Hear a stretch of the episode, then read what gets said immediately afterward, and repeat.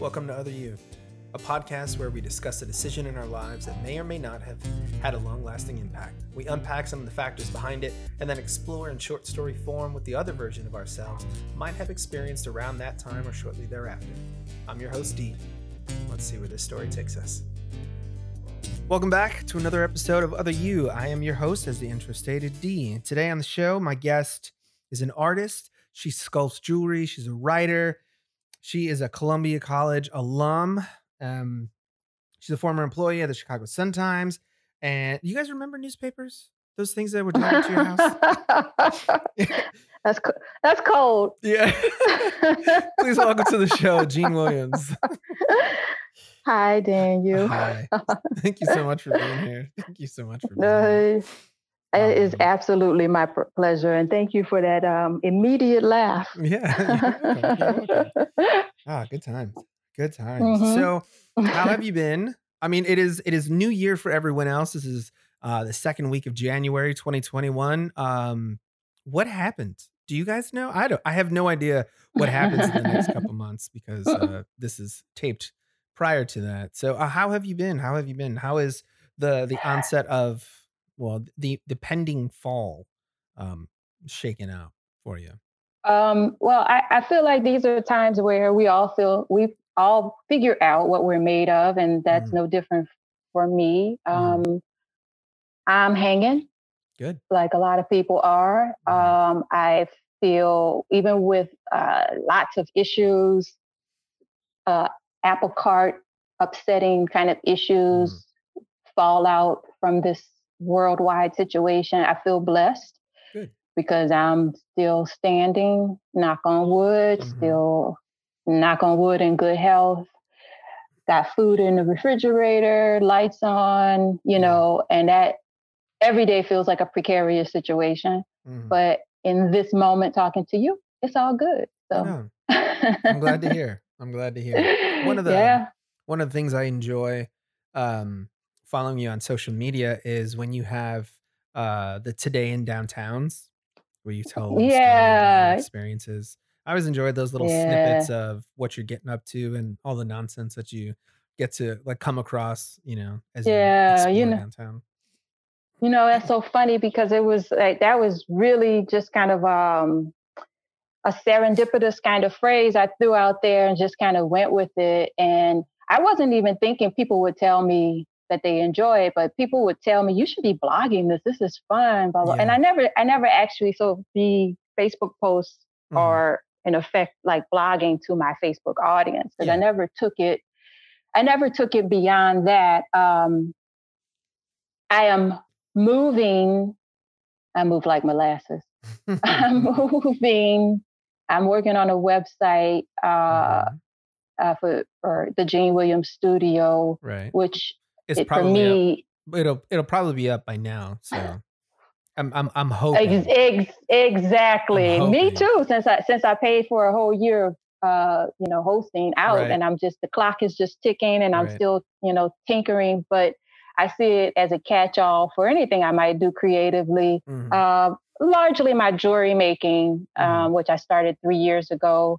But um, it there's a blog function on there, and I think that I will kind of treat that more like a general space for creativity. Mm. Uh, and so I don't know that the today in downtown Chicago uh, kind of you know refrain will end up in that, but maybe Mhm. that'll start my blogging blogging about creativity might lead me to uh, and, you know the today in downtown chicago kind of works when you're able to get out and about Yeah. more and actually stop at this new bookstore or oh look i just stumbled upon a free concert in millennium park and i met this interesting character that's kind of where you know because i live in downtown chicago Right. it kind of it kind of organically came out of that and so um, but it's i still can use it obviously because stuff is still happening i look out my window every day and there's Yarp. Yeah. there's protests right on my block or Right. what have you um, Mhm. so it still works but yeah thank you for appreciating that that, Oh, that makes me smile yeah, for sure. Those were fun. Those were fun. It was. It was always They- when I when I first started catching them. I was there was part of me thinking like it was one of those like, oh, here we go again. Uh, here's another thing that I experienced. And then I started reading them and I was like, oh, no, you dummy. She's not complaining. She's literally just saying, here's some stuff I experienced. Check it out.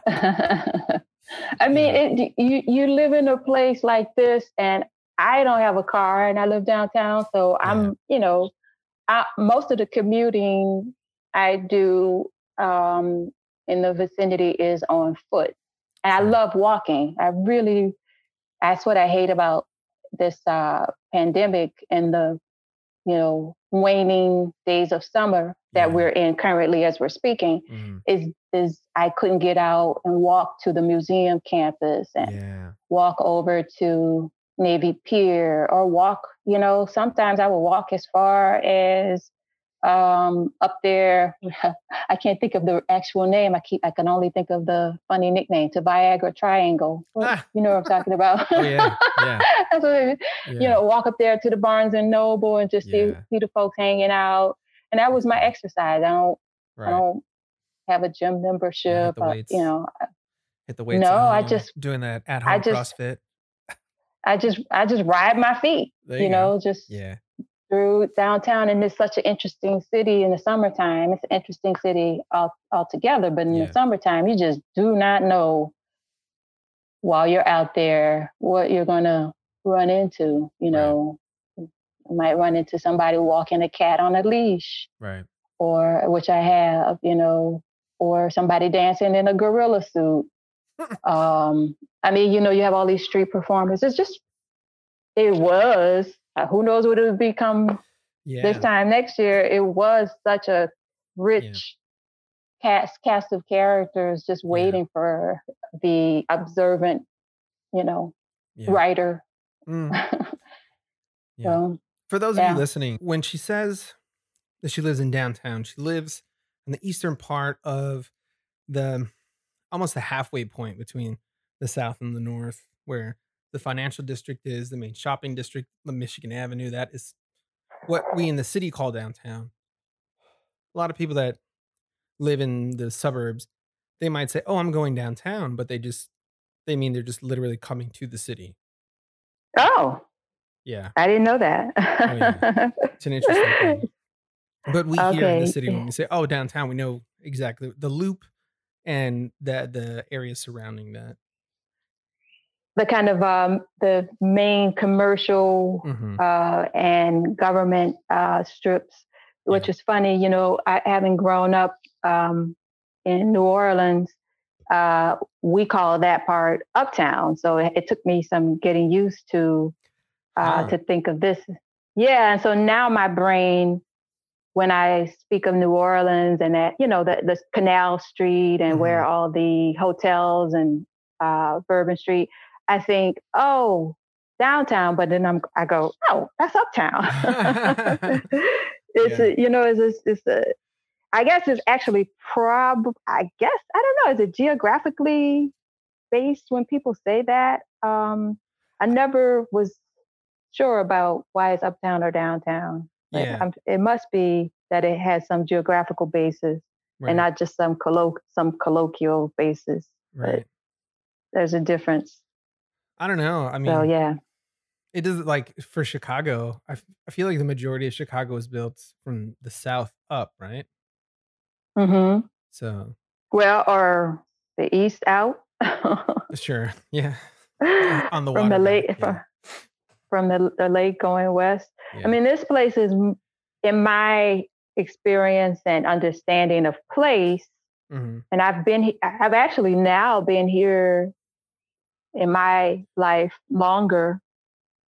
Although I'm a transplant, I've been in the Midwest in Chicago longer than where I'm, I'm a native to, which is New Orleans, Louisiana. Mm. And Chicago, I think, is famously uh, plotted out. Uh, what is the dividing line between North and South? Uh, Madison. and yeah, state and Madison. Yeah, so state. Kinda. Yeah, state is the zero east and west, and Madison is the zero north and south. And so I, I pretty much heard that and learned that immediately coming here, mm-hmm. and it makes things. It, I'm geographically challenged. and so that I really am. yeah. And so that helped a person like me to be oriented in place. Yeah. Whereas the place I grew up all my life, I have no idea what's north, south, and east and west in New Orleans. no, we didn't talk in those terms. Wow. We didn't talk in terms of uh, south side, north side, east side, Right. west side. I It's, got you. it's a totally different, totally different lines of demarcation and the way Mhm. people understand those things. Yeah. When I yeah, I live. go ahead. Go ahead. Uh, wh- when I I visit saying my we keep trying. You go You ahead. go. Go ahead. Okay, I'll go. Mhm. I was going to say, yeah, I live downtown, downtown. That's Right. all I was going to say. Gotcha. Here. Yeah, whenever I go visit my wife, and having grown up in Chicago and spent a lot of years, most of my life, I want to say, in Chicago, even though I did a whole bunch of traveling in my uh, 20s, um, I have grown accustomed to knowing where things are in relation to the north, south, east, west, right? hmm And uh, Chicago makes it easy to find out where you are and how far from what you are just based on the numbers, like 3900 north, you know, okay, so I'm 39 blocks north of Madison Street, which is the zero, right? hmm But whenever I go to visit my wife in Ohio, I have no idea. I can see the sun and I have no idea what direction I'm facing. I'm like, what is even happening right now? What yeah, it's not at all built like all the roads are windy and everything is, you know, X number of minutes away.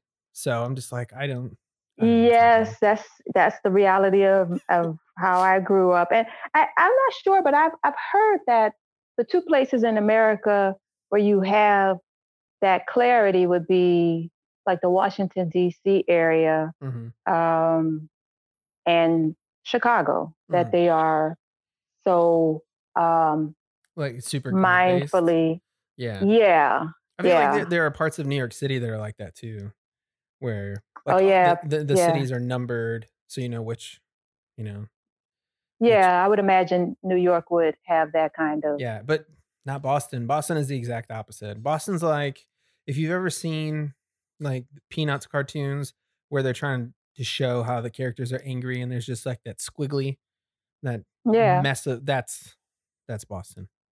I've never been to Boston. Oh man. I know that's the old, old world. I Oh, mean, yeah. so is New York. You know, it was early colonies and Mhm. everything, but uh, Massachusetts would be even older, right? Than, Yeah, In terms say so. of the the genesis hmm of this uh, country. So Yeah. yeah, interesting. Yep. Well, speaking of locations, I feel like based on what we talked about, that sounds like it's has some to do with your decision. Let's um let's get Mhm. into that. What is the decision that we are going to discuss? Uh, the decision we're about to discuss is the dilemma I faced.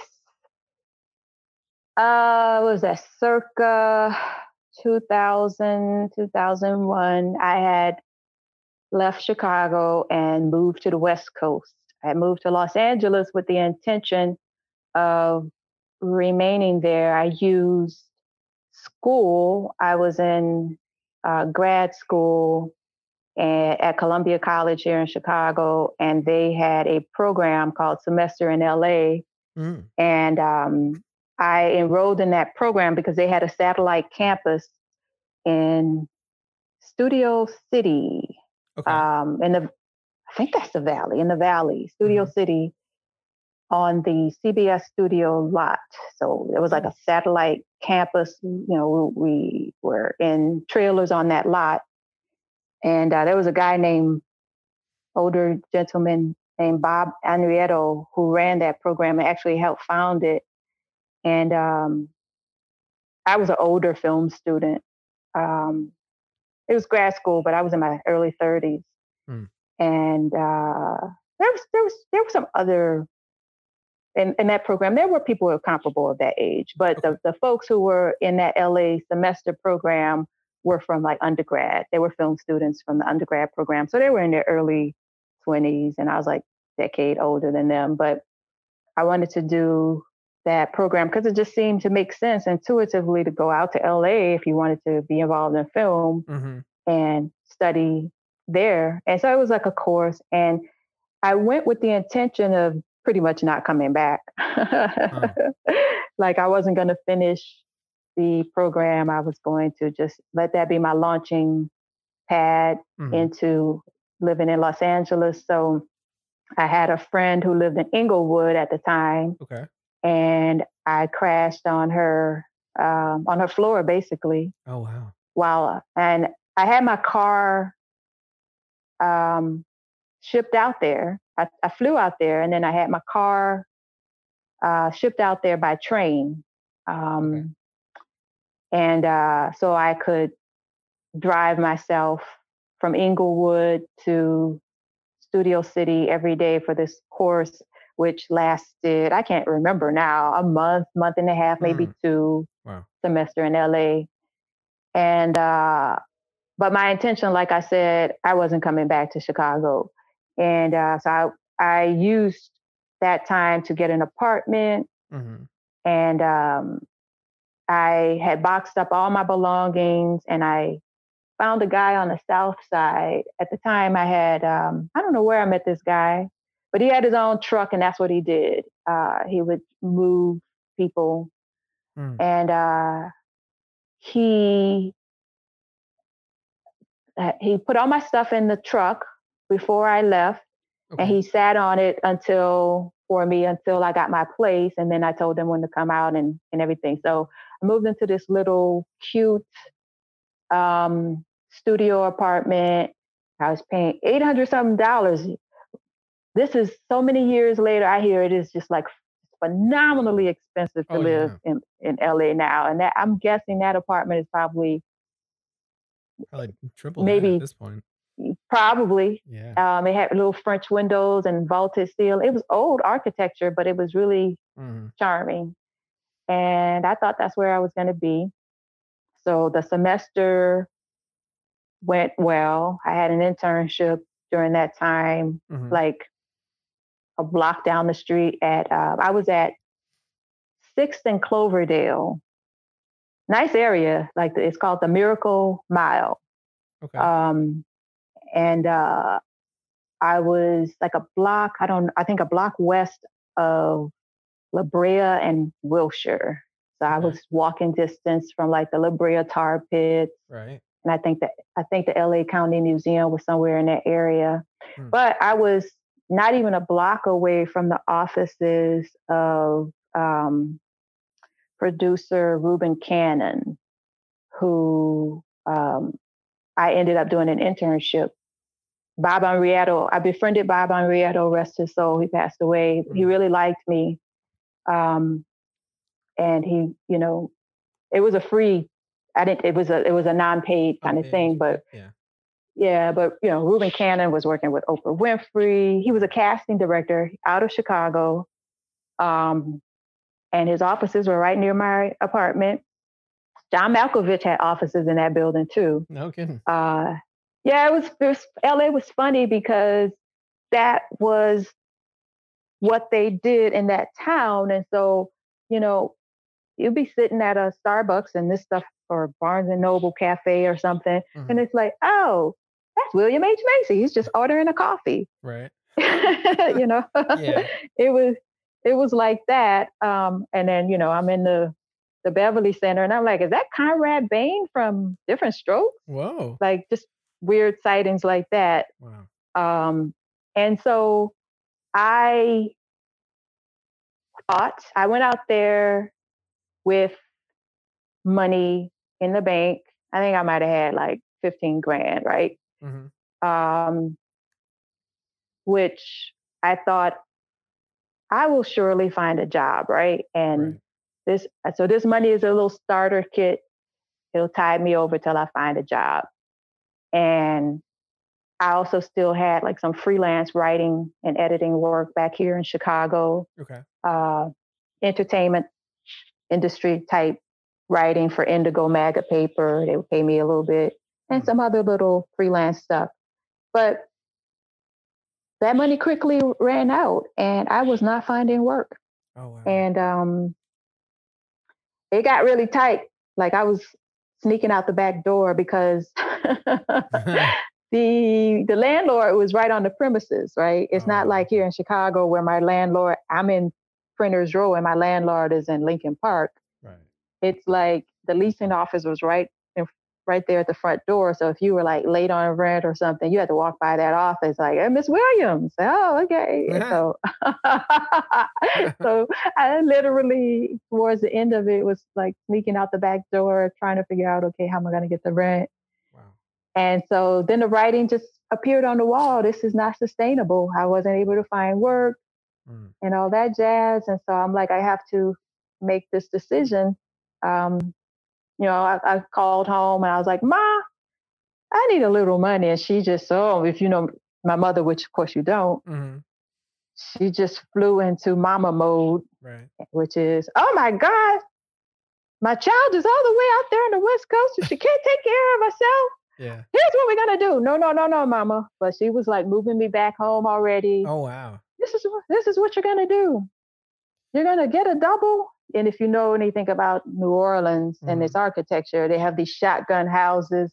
They call them doubles, mm-hmm. where all of the uh, rooms just they're just they go back to back to back. It's just like um, a straight line. You have your living room, and then behind your living room you just walk straight through the house they're right. like really yeah so she she was planning i mean and just dragged my sister into it she was like you're gonna we're gonna get a double you're gonna live on one side and your sister's gonna i'm like no mama no no no no so mama's been trying to get me home ever since i moved away some 20 something years ago. She's oh, still wow. trying to, especially every this pandemic. She's like, "Now are you coming home?" Right. I'm like, "Now's the time, baby. Come on." right, and I'm like, "Ah, uh, not unless I have to." Right. And um, so anyway, the dilemma was I had given up my apartment here in Chicago. The dilemma was, what am I going to do? Am I going to return to, you know, ground zero of my life? Um, my native New Orleans mm-hmm. um, and get a double with my sister, mm-hmm. who was like, "How the hell did I get pulled into this?" yeah, seriously, it's not fair. It's not, that why? Why? Why? um, or am I gonna somehow go back to Chicago? And I chose to come back to Chicago. Um, gotcha. okay. And the only reason that was even feasible is because I still had a boyfriend here mm. who had said he was going to move to LA, but he never did. Uh, and it it was a year into it by then. I'd been there a year, and so um, I didn't have the kind of friendships established where I could just move in with somebody in LA and just kind of, you know, wing it until better days. And and also what I'm leaving out is September 11th happened while I was out there, and so that ah was a time of economic setback, yeah. recessionary times. And that is, I can't really, it reminds me now that I'm talking about it of these times because I came really close to getting a job with the Hollywood Reporter as a copy editor. Okay. Um, but somebody wrote better headlines. Sure. Yeah. I, I, was told, you know, I had to take a writing test. And uh, that was it. When I didn't get that job, I was out of money and out of time. And um, so I decided to come back here. My boyfriend at the time had a place. So I was able to move in with him temporarily until I could get back on my feet here in Chicago and get my own place again. Um, mm-hmm.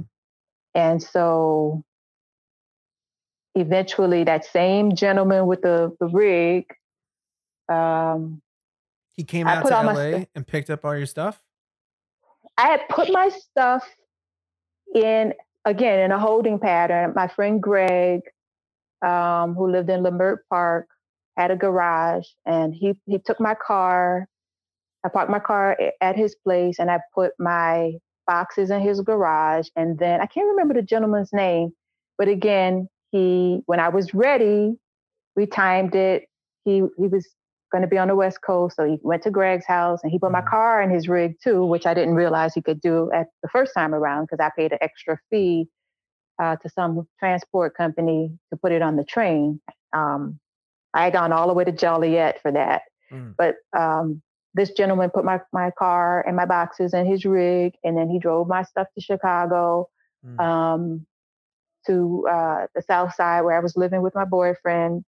And then my stuff ended up in my boyfriend's basement. And I lived with him until I got a place in Jefferson Park. Mhm. Um, which was a very kind- the, the north side, northwest side of the of the city. Yeah, and I'm African American. That was like a really Polish kind of area. I, Yeah. I, I soon saw. Uh, it was nice up there. I had a roommate. My my best friend Lisa and I got like a two bedroom, two bath apartment, um, and we lived there a year.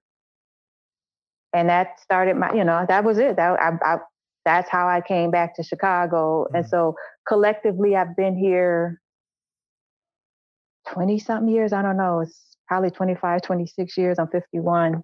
So before And- before and after LA, we're talking about. Um, collectively, yeah. So one of those years was my LA year. Okay, Like, gotcha. Like I, I came here after college. I Mhm. graduated from Dillard University. I came to Chicago. Nope, I didn't. I, I made a pit Just stop in, in May. I made a, it, it was practically just here because I, I made a pit stop in Macon, Georgia, Oh, home of James Brown. yeah. I think James Brown was born there. Uh, 83 miles, I don't know in which direction, away from Atlanta. I- And I'm pretty sure that's south. I think Macon is right is, is very close to the Florida Georgia line. Right? now, see, I told you I'm horrible with geography. I didn't know. I just know that I had a job at the Macon Telegraph, I think was the newspaper, uh, right out of college. And I got on the road from in a, with a U-Haul with some friends, and we drove from New Orleans to my new place on Gray Highway in Macon, Georgia. Oh, and I was a, I'm, I a was new reporter. It, it is it's Oh. southeast of Atlanta for sure. Uh, but it's nowhere Yeah. near the the Florida Georgia line. I don't know what town. There's You a town in Georgia that I'm thinking of, and I can't remember what it is. It's definitely not Macon. It's not Uh, Macon, no. It's, no, it's not. but- um, I had a new apartment in Macon Mhm. and I lived there all of a month. I had new phone service. This was back before cell phones were what we what they are now. Okay. And I only lived there for a month. I only had that job for a month. And what happened was I really was trying to come to Chicago. Um, well, I was looking all over the country, right? Okay.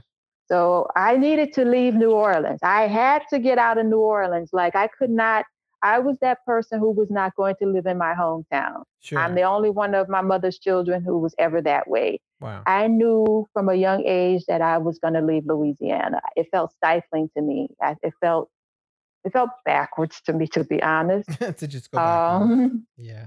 no, to, to stay there. To, to, Oh, to, to, stay there. Yeah. to be born and raised and live the rest of my life there was not on my agenda. Gotcha. And so as soon as I, um, I was trying to leave for college, but my mother held on to me really tight, and I almost got away for college, but she somehow reeled me back Mhm. uh, because I almost went to Howard University in Washington D.C. yeah. Uh, matter of fact, I, I I I took a plane to D.C. I, I I met some girls who they had a program called the Campus Pals. I was living on O Street in like a really tough neighborhood because all that area around Howard was like really tough, right? yeah. At that time. And I was living with some girls I didn't know. They were just the campus pals. hmm And um, I was trying to matriculate. I'd done a year at Dillard University in New Orleans. I was trying to transfer to Howard, and I couldn't find housing there, and I chickened out. But and Oh. people who I just met were begging me, "Don't give up." hmm There was no campus housing, and I was afraid to live off the campus um, with with strangers. Not those girls; they were just letting me help be there temporarily. Gotcha. Okay. Um, so I there there are a couple of tr- tranches I could have taken. I could have still been in DC at this point. I could have Right. graduated. I could have been a bison instead of a blue devil, which was our little, you know, Mm-hmm. um, yeah.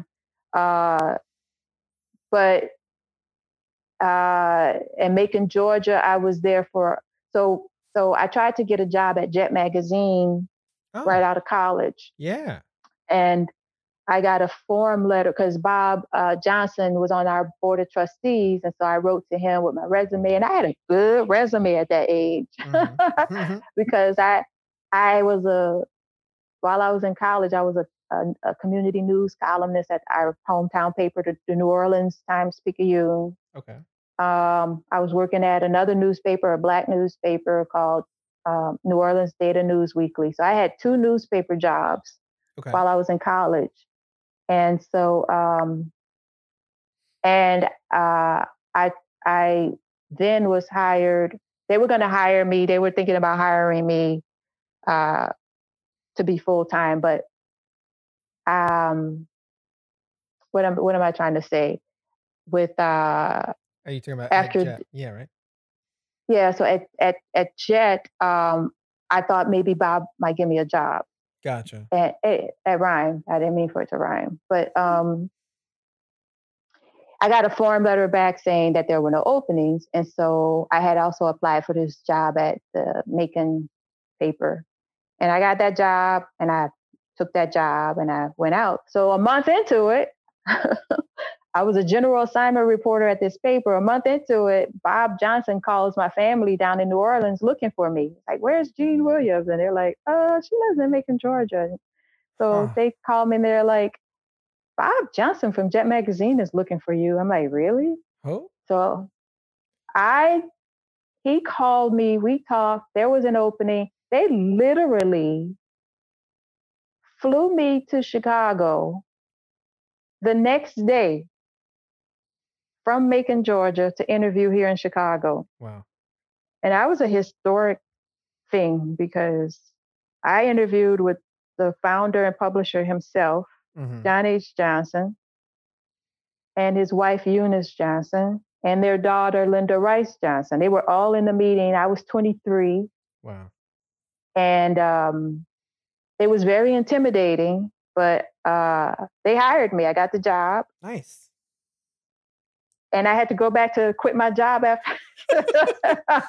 Go all the way back to Macon, but sorry, y'all. I quit. I'm uh, mm. out. Uh, because I figure if I was ever going to do something that radical, mm-hmm. because Mhm. that was considered radical back then. I mean, Oh. people hop, job hop all the time now. Yeah.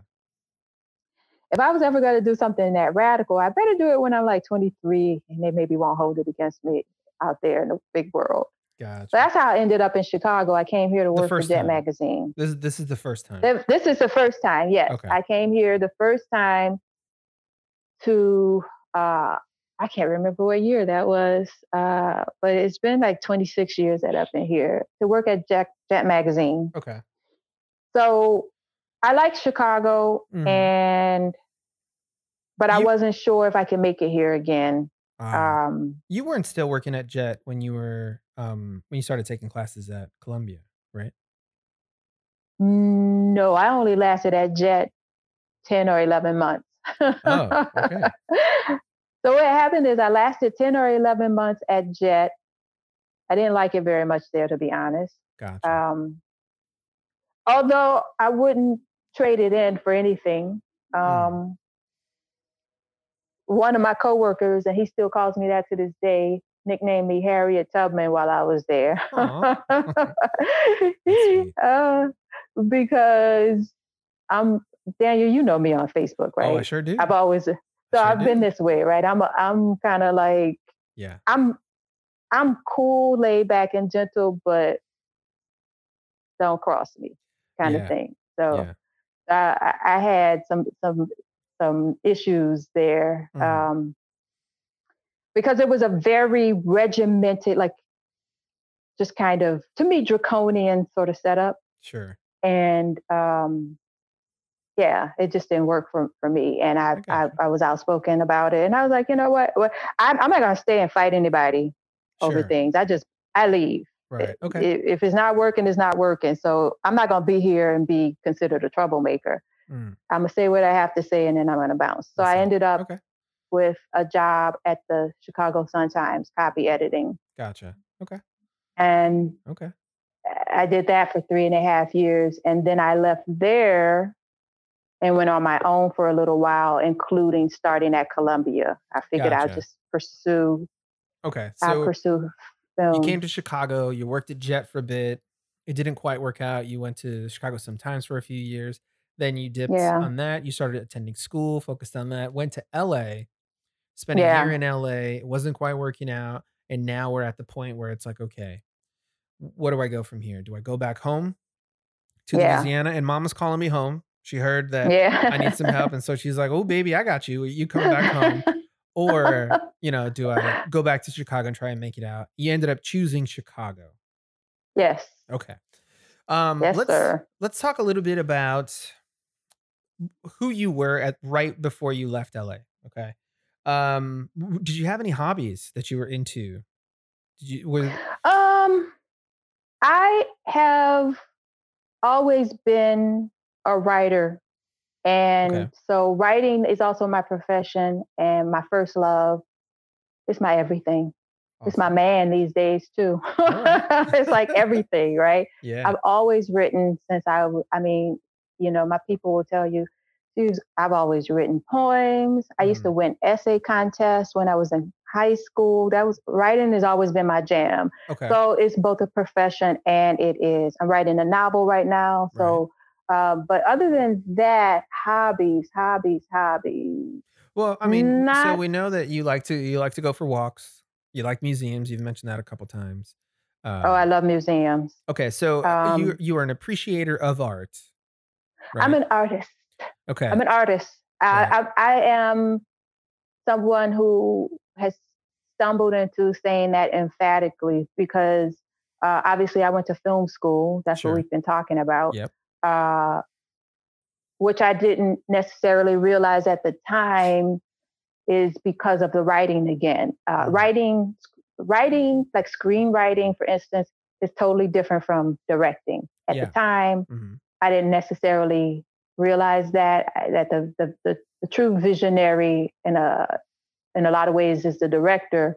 But I really went. I probably should have studied screenwriting, um, but I went into a director's program, which is all good, right? I mean, it all it, it's it's all art and helpful. The artistic process I Mhm. use, even though I studied it in you know cinema directing, I still learned plenty of things that I can um, that has transference, uh, if that's the right word, Mhm. to everything that I do from jewelry making Right. to writing a novel to I do paper sculpture. Right. All of it's all it's all gumbo. Um, But yeah, um, so my hobbies have evolved over the years to those things I just said. Uh, I've always kind of played with paper, but I don't know if I was messing around with paper back back then. Gotcha. Uh, I I But evolved in one way or into it. another, it's been artistic expression that is Yes, has always been a part of who you are. Okay. Okay. yes, exactly. I can dig that. Yeah, Um. yeah. Uh, What about music? music. Okay, you want to hear some funny stuff about music? Sure do.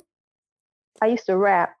Get out of here. You get out of here right when when I was in high school, my my sister and my one of our friends, our childhood friends, had a rap group called the Main Attraction. Main I named us, which sounds more like an R and B group, right? Yeah. Yeah. but we okay, so they started. We're like 15, 16, right? Okay. So the two of them were really into hip hop more so than I. I kind of like latched on to them because I'm a control freak and I wanted to do the writing and the managing of the group, right?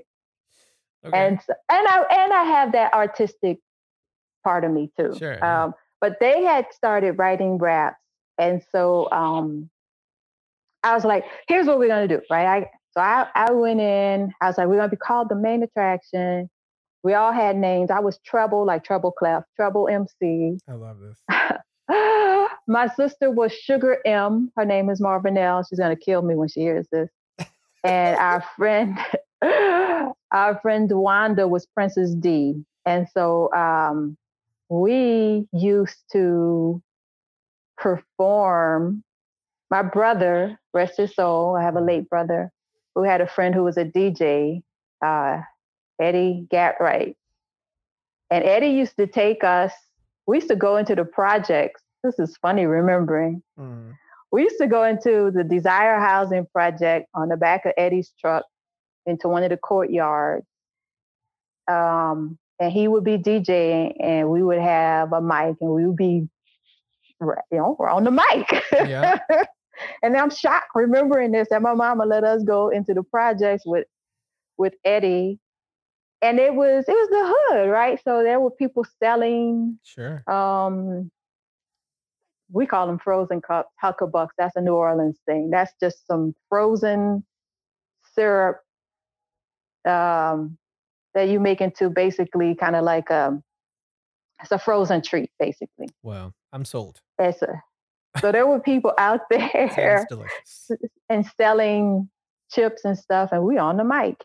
Nice. But and then we also competed in a couple of competitions. We won a hundred dollars at what? Skate Country. That's rich. So um, if the, my math is right, this is like late '80s, right? Let's see. Yeah. So mid to mid to late '80s. Uh, you're, you're, yeah, 80, you're rapping. 85. I was I was 16 and 85. So yeah. Oh and my um, gosh. So and, it's uh, it's the mid '80s you three children get slapped with a hundred dollars. we got a hundred dollars in it. You guys and were then rich. Hold on. I want to see what, what a hundred dollars was in 1984. Uh, oh my God. We I gotta tell you how I didn't let us enjoy it though. Oh, okay. Let's hear it. I I felt like we needed to use that money to further our career. So we didn't go and get ice cream and celebrate because we were trying to see if we could get a record deal. You know, we were like yeah. making tapes, uh, try going to concert. I, I remember handing a tape to um, Jam Master Jay. Man, you're bringing all the memories back. We went to a, a concert. Was it at the New Orleans Superdome or the UNO Lakefront Arena? And we got, man, I would never do that today. Mm-hmm. We got right up in the front. We would get there super early because it wasn't seating, it was standing room. You had to see, all somebody had to do was yell bomb and we were dead because we were right up on the barricades, mm-hmm. right in front. I remember Jam Master Jay sweat falling on me. We were that close to the stage. And at the wow. end, uh, I had a tape in my pocket and I remember hand, nothing ever became of it, obviously, but we were like that. We were serious about it. Mm. So when you ask about music, I used to write our lyrics. You know, my sisters and them. Well, I wrote our lyrics primarily. Songs like "Sign In." I had "Dizzy Dora Died Hard." What else did we have? I can't remember all of it. this is magic. This is so magical. So magical. I can't remember all of it, but um, it's two hundred fifty dollars in case you're curious. Is it really? Two hundred and fifty-three dollars and ninety-seven cents. So almost two hundred fifty-four ah. dollars.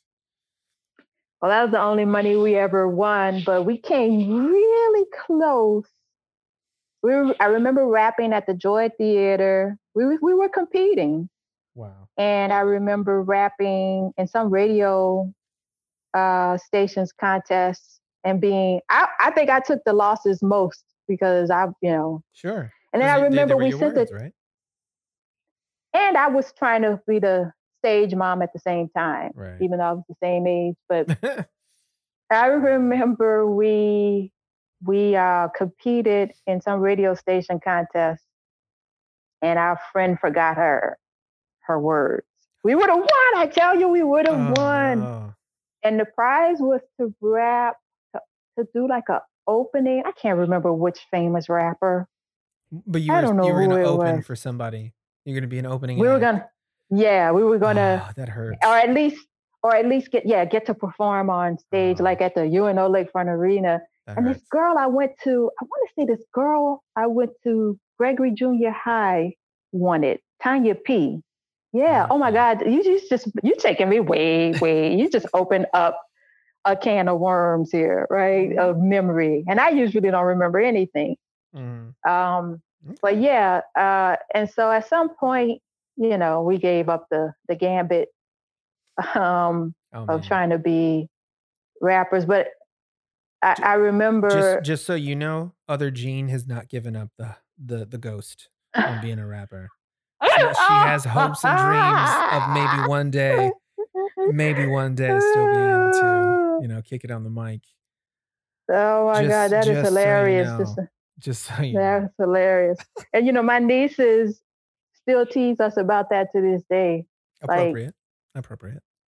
Of course, they remember a few lines from Sign In. Oh, they? I don't.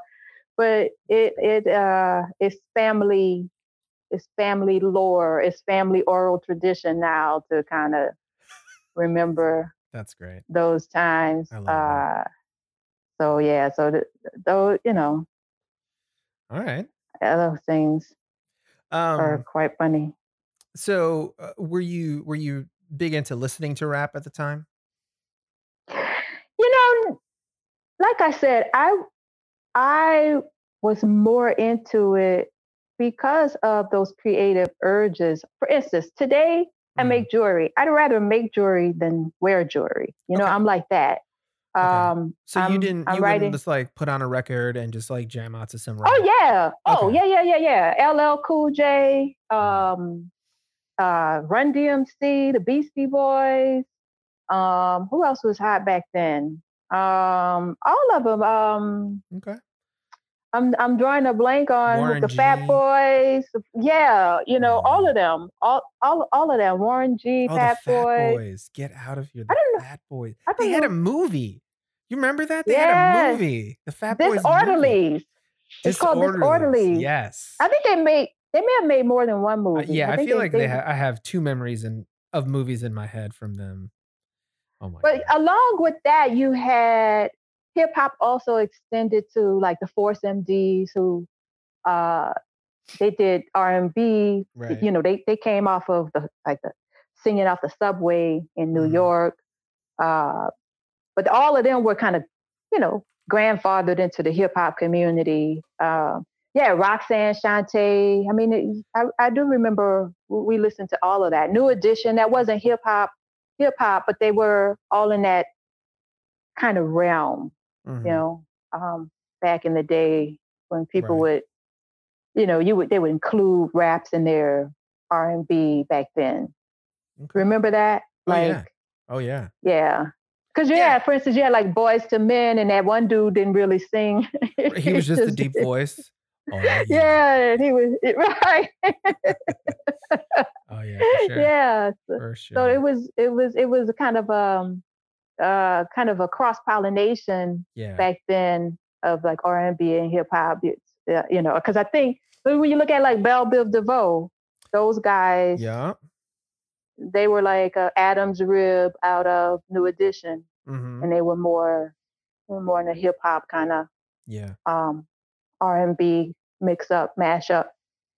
Yeah. But yeah, so yeah, that, that, so hip hop and R and B Okay. were the things Those back the then. Hip hop, and R and B. Okay, I can dig that. I Um, mean, go ahead. yeah, yeah. I was gonna say, well, I've expanded since then. Okay. Yeah, but, um, but we're just let's. back then, yeah, we're just trying to focus on like back then. A- L.A. Jean. hmm Um, what was um, what was a typical routine for you like, um, at that time? Did, were, did you In spend LA? mo- yeah? Did you spend most of your time? So let's let's talk about after you finished your program, right? In your head, you're like, okay, I'm gonna I'm gonna this is where I'm gonna make my home. You did a little bit of an internship for a while. Um, what was life like after that? In the days, let's say in the in the three months leading up to you actually going back to Chicago, um, what was a typical day? Did you spend most of your day looking for work? Were you hoping for just that one job at the Hollywood Reporter? I mean, what? I mean, it, you- it's all kind of a a, mac, a mishmash in my mind in terms of laying it out uh, uh, toward, towards like the end and everything. I remember sneaking out the back door towards the end, um, Mhm. like trying to avoid the landlady and things Right. like that. But yeah, I was. Um, I can't remember. There was like a book, and I can't remember the name of it with production companies. and so I, I was pouring through that book, writing letters, um, okay. trying to get, get, a job anywhere. Um, uh, and I remember I got a call back from, oh, what is her name? Who used to play on Laverne and Shirley? Uh, Penny Marshall. Um, Penny, Penny, Marshall's company called me yeah. back uh, from one of the letters I sent, but I didn't ultimately end up hmm. getting a job with them. Um, and so, yeah, I was looking for work. Nothing was coming of it. I did get that one shot at copy editing, uh, potentially copy editing. That was towards the end of yeah. my time there. Copy editing with the Hollywood Reporter. I went in, took a test, didn't end up getting the job. Mm-hmm. And um, I think my time with Reuben Cannon might have been towards the end as well. And so okay. I would, it so was you, literally half a block away. Gotcha. Mm-hmm. Okay. So you, you were, if, if that, if you did that, your internship toward the end of your time in LA, uh, part of your routine was like going to that job and just, just working. Let me, let me think about this. What's this? It, it may have been middle towards the end. Yeah. So I would, uh, it was, it wasn't full time. I would go down there a couple of days a week. Um, and, you know, it was so funny when I think about it, like the woman who is now head of casting for, is it NBC? One of the big networks. Um, she was also she was working for him kind of like um, consulting, freelancing, but she was younger than I am. Mm-hmm. And it turned out we had gone to the same college, Dillard University, but we didn't know each other until we met in um, in LA. And uh, she was she was working in that office. So I got I, I got to spend a couple of days a week there, mixing it up with. I mean, she wasn't where she is now. Right. Mixing it up with with people who went on to do interesting and really great things. Cool. And I had hoped that that would translate into me being able to get a job then, but uh, nothing doing. So I was spending my time doing a lot of worrying, a lot of looking for mm-hmm. work. You couldn't park on the street. There was so I had my car, and I used to have to get up on street cleaning days really early mm. uh, to move my car, and there was nowhere to park your car. Mm. Um, like what was weird back then is there were no garages where you could say, I'm going to pay $200 to have a space. It was weird. Right, LA was yeah. weird. So I would have to get up on street cleaning days and I would go to this little diner about a mile away to, um, it'd be like seven o'clock in the morning. Wow. And I would go there and get pancakes, eggs, and sausage and some coffee and just kind of lounge around till the street cleaning time was over. Wow. And I was in that diner when September 11 happened. I remember that because whoa, um, in the diner. because well, when you think about it, LA and, and New York have what? How many hours in between um, uh, time difference? Three, three hours difference. Yeah. And so those planes were hitting, those planes had already hit, or they, let me think about it. If it was like 7.30 in the morning, 8 o'clock in the morning, it's like 11 o'clock on the West Coast, I mean, on the East Coast. Right. So I remember uh, LA was still asleep basically. Oh yeah, you were so 846 was it looks like the the first one hit at 8:46 a.m. So I so if it's 8:46 a.m., what time is it? So that's 5 a.m. That's almost 6 a.m. for you. So I got up an hour after to move my car, and I mosey on down to the oh, diner. Oh, wow. Okay. And uh, there's a TV screen up, uh, you know, above the uh, where the where the wait staff and everything. And I'm looking at it, and people, everybody in the diner is like, "What in the you know what is is this? And I just remember feeling threatened because remember they were like, oh, they're hitting the. We thought, okay, they're gonna hit LA next. Nobody knew what was gonna happen. Yeah. Like Yeah. they're they're gonna hit the big city. So I remember everybody in my family being worried, like you're out there by yourself. You know, who are they gonna do? We thought they were gonna be like, you know, uh, all kinds of, you know, viral warfare. We didn't know what was happening. So Yeah. it, I did feel very threatened towards the end. Hmm. Um, Wow. let me see. Yeah. So I think that might have been right before I was about to bust on out of there and, Wow. and go back to wherever I was going to go back to, either to New Orleans or back here to Chicago. And I worked it out with my um, boyfriend at the time that I would just come. Just I didn't have a job. Yeah. Wow. I didn't have a job, and I would come because you know I couldn't pay rent. So I, he was like, "Just come stay with me. You'll get something."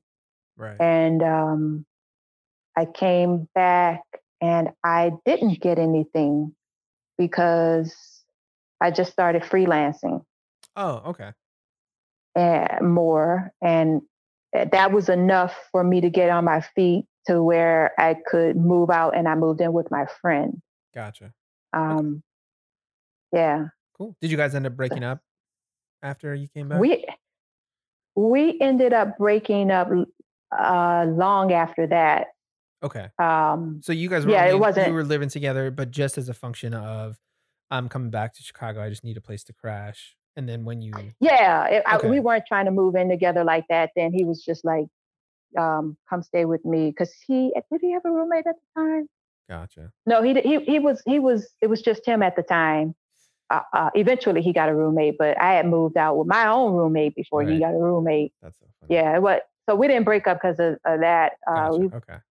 broke up years later. Um, But if I hadn't had a guy at the time, You might have just I wouldn't have been home. able. Yeah, because I mean, I needed Ooh, somewhere to put my. And if he hadn't had, he had just, I think, recently, fairly recently moved into that place. hmm, He was in. He was renting a house with a basement. gotcha. And if that hadn't been the case, I really wouldn't have, unless I was going to pay for storage, I really wouldn't have had anything, anywhere to put my stuff.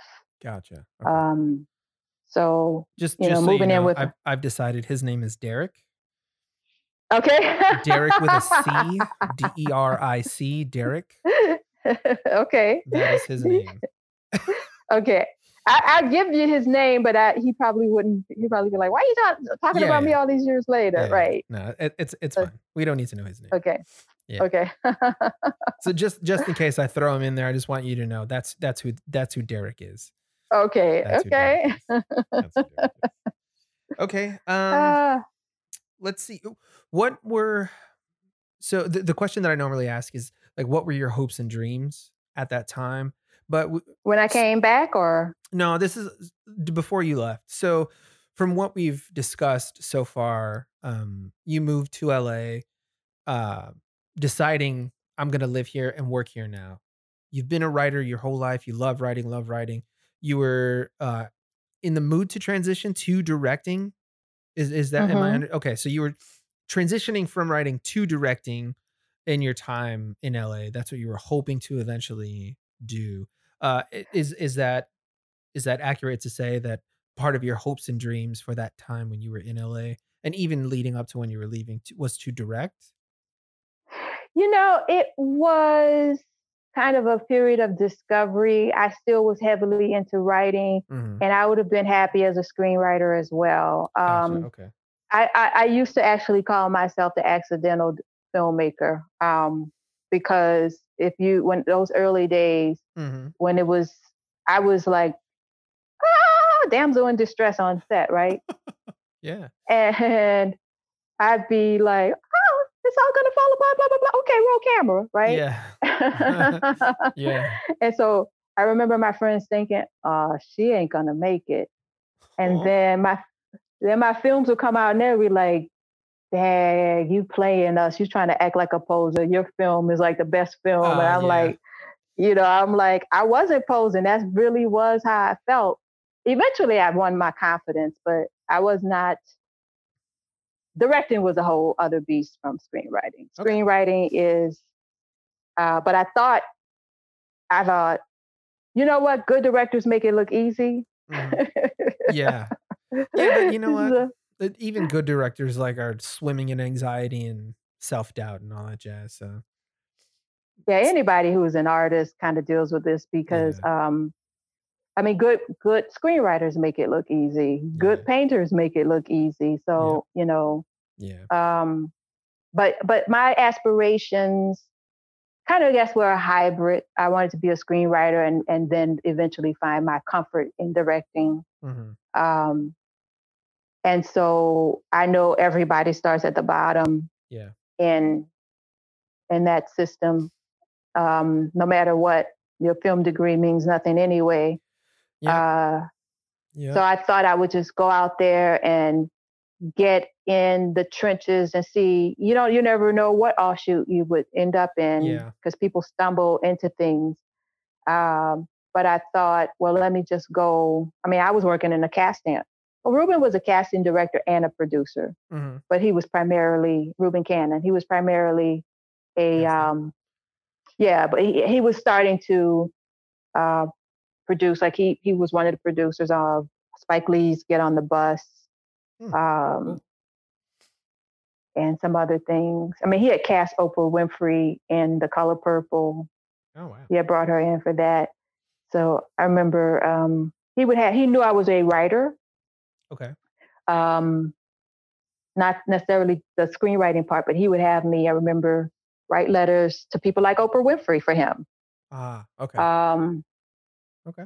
Eh, like, hey, Jean, can you, or he would write it and he would say, can you look this over mm. or rewrite it for me? Gotcha. And I'm like, I'm writing a, I'm writing a letter from Reuben Cannon to Oprah Winfrey. Are you right. kidding me? You know? yeah. Okay. Um, gotcha. So if I had stayed, if I had managed to stay, this is what I probably should tell you. Mm-hmm there's a community there already um, from Chicago. Okay. That I tapped into. Uh, folks who had graduated from Columbia. And I had a really good friend who I'm still good friends with to this day, my friend Greg King, um, who I had done an internship uh, when I was an undergrad in LA. Uh-huh. So uh, before I moved out there, my first time being in LA ever was when I had this Time Warner internship. Um, and I met my friend Greg. We were both interns at this place called News Information Weekly Service, which was a Time Warner company. We were both pissed because that's not the internship we wanted. Hmm. We applied for Time Warner internships and then one of my friends, Tracy Collins, I think was his last name, from Dillard, was an internship on the Fresh Prince of Bel Air. And I'm like, that should have been my internship, right? Oh, you know? no. Yeah.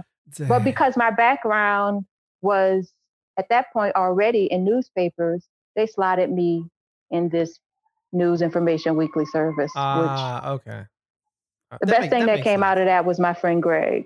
And we're still friends to this to this day. But there was a community of Chicagoans and stuff like that.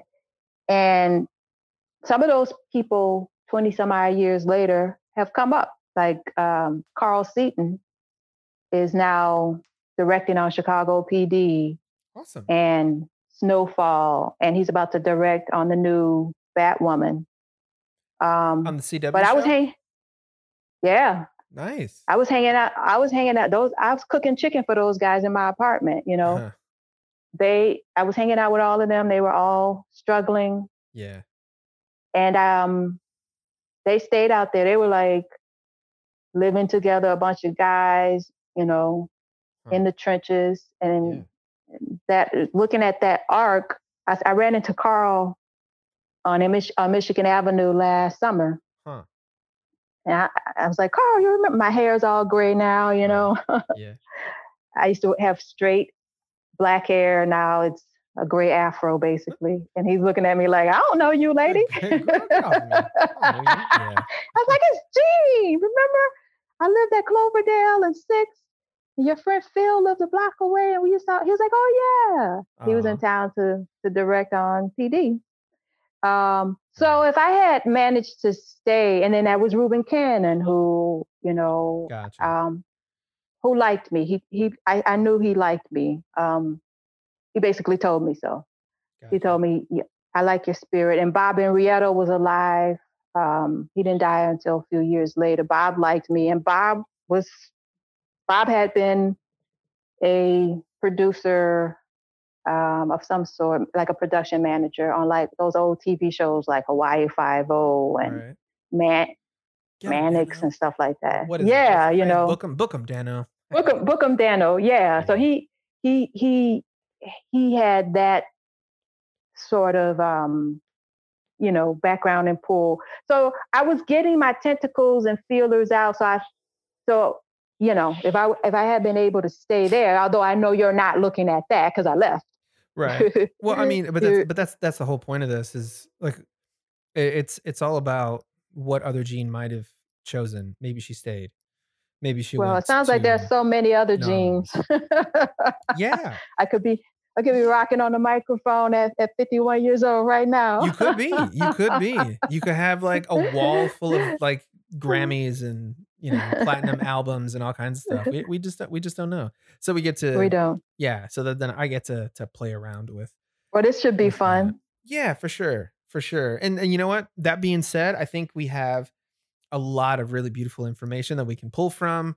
Uh, I think we can make a really interesting story about the adventures of others of, of other Jean and uh, maybe throwing in some Derek in there. we'll, we will we will see. But definitely you will uh, just just so you know, you will definitely be uh, either rapping your own lyrics in your like to yourself or maybe I'll throw in some some rap some Lil Wayne or something like that, some Nelly, whatever was hot right at 2000, end of 2000. Maybe you'll be rapping some of that. Well, we will we'll have to wait and see. But Well, can I tell you a secret? what's that? I still, I'm a big, big, big time dreamer. Okay. And after Hamilton came out, Uh huh. I started taking notes in my phone. I want to do a hip hop musical. So Do it. Do it. Do it. We- we, Uh, need, we need more of those. We need more. I mean, he started a genre. He, Mhm. we need to populate that genre, right? Yep, so, do it. I love it. I love it. okay. Cool beans. That being Mhm. said, we're gonna go ahead and take a quick break. We're gonna listen to some music. When we come back, uh, we will hear the story that I will have written uh, for Jean. We called Other Jean, and then we will discuss it. Stick around. I can't wait. This concludes part one of Other Jean. To continue the episode, please click on part two.